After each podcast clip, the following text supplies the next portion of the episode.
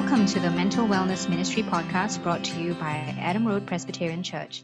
This is a podcast that helps you safeguard your emotional, mental, and spiritual well-being, especially during this time of COVID-19.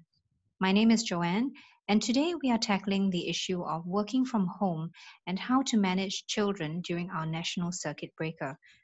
We have with us a counselor, Mr. Dustin Lim, and Senior Pastor Christopher Chia.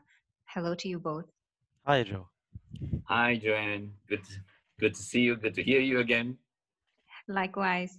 Okay, I'm going to jump right into our first question, and here it goes. How can I keep a well-balanced mind given now that I work, sleep, and eat at home, and work often stresses me out? What are some healthy boundaries to map out? Dustin, please. Well, I suspect the struggle for some who do have work and are working from home is that you may work longer hours now that your home and workplace are one, right? What may help is to actually designate a corner for work, and after office hours to literally leave work, leave that corner and go home, right? Don't touch the laptop again for the rest of the day, and you go back to work only the next day. That way you keep work, home and work separate as best as you can. I also like to address those who may have the opposite problem, those who don't have work. Either work is suspended or they may have lost their work. I think it must be very frustrating and worrying for those who have this issue. The financial burden will be felt harder. I do want to say during this time, while you may not be paid, you can still work. Work was given to Adam and Eve before they sinned. So work is good. Work is part of God's design. Actually, not having work is probably not good for mental health.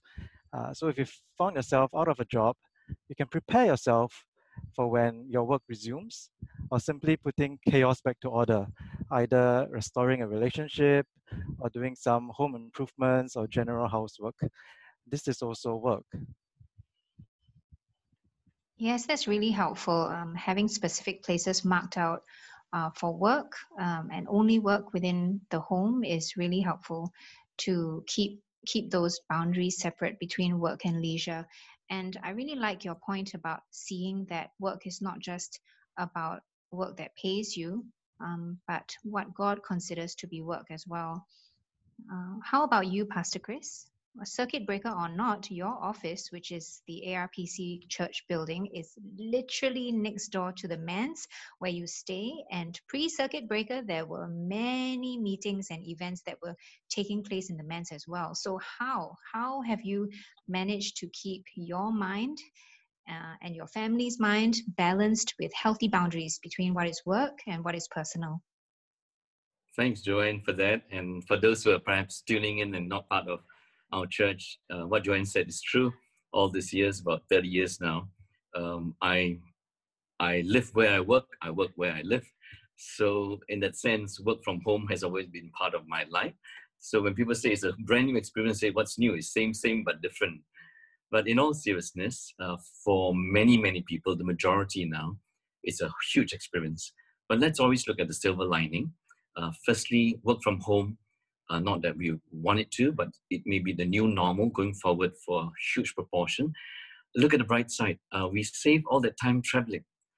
And for many people around the world, average travel time, including walking, busing, MRTs, etc., or even if you drive, finding a car park, walking, it's 30 minutes to an hour each day. For some people, 1.5 hours, 2 hours.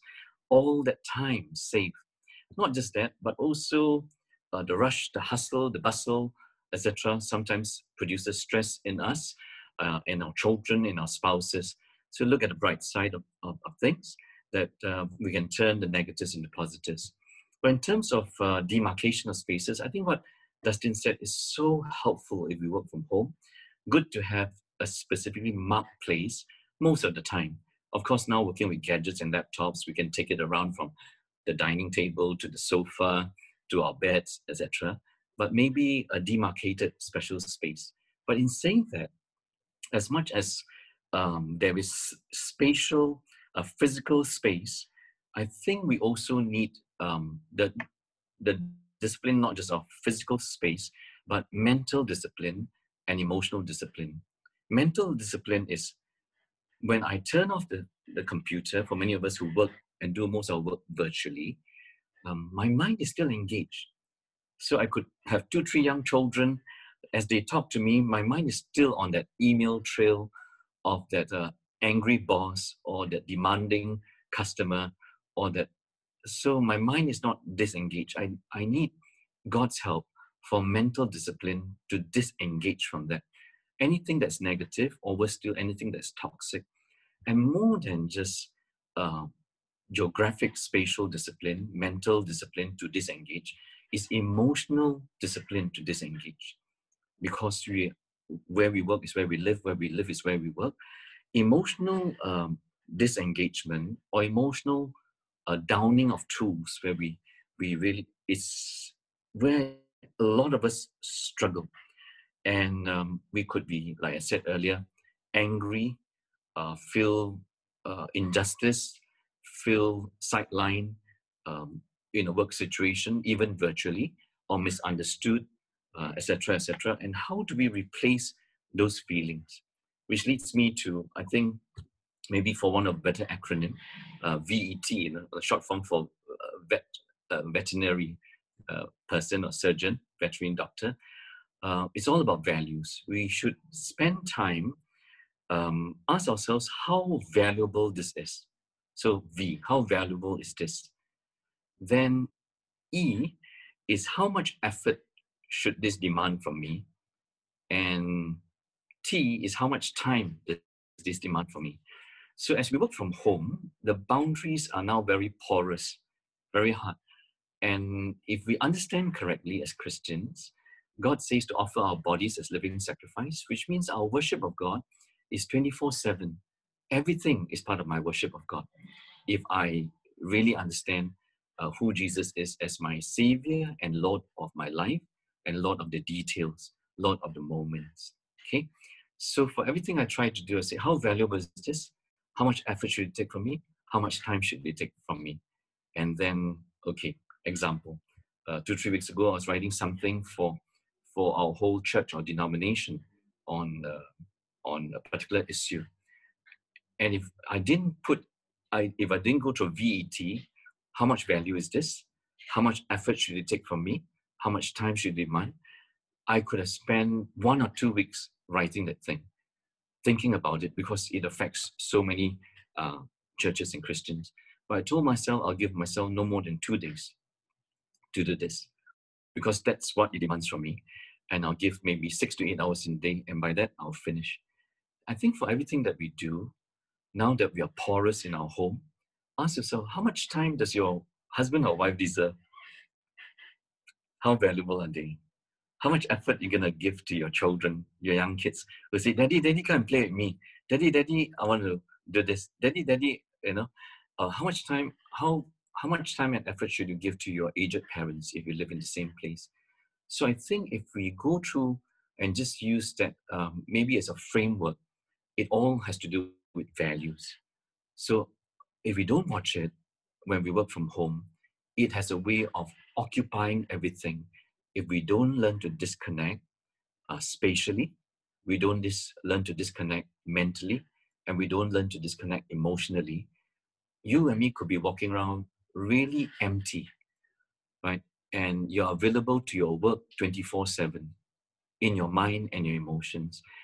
My boss and my work does not, I should not be available to my boss and my work 24/7. I should be available to God 24/7. And under God, this is ministry, also work. Loving my family, loving my spouse, loving my parents, loving other people is also important to Him. So maybe use that so that we are clearer in our spatial, mental, emotional boundaries and values of life. Yeah. Thanks, Jen. Thank you. Thank you, Pastor Chris. Thank you, Dustin, for your answer earlier as well. Dear listeners, we hope that you have been encouraged and blessed by our session today. The Mental Wellness Ministry podcast is brought to you by Adam Road Presbyterian Church.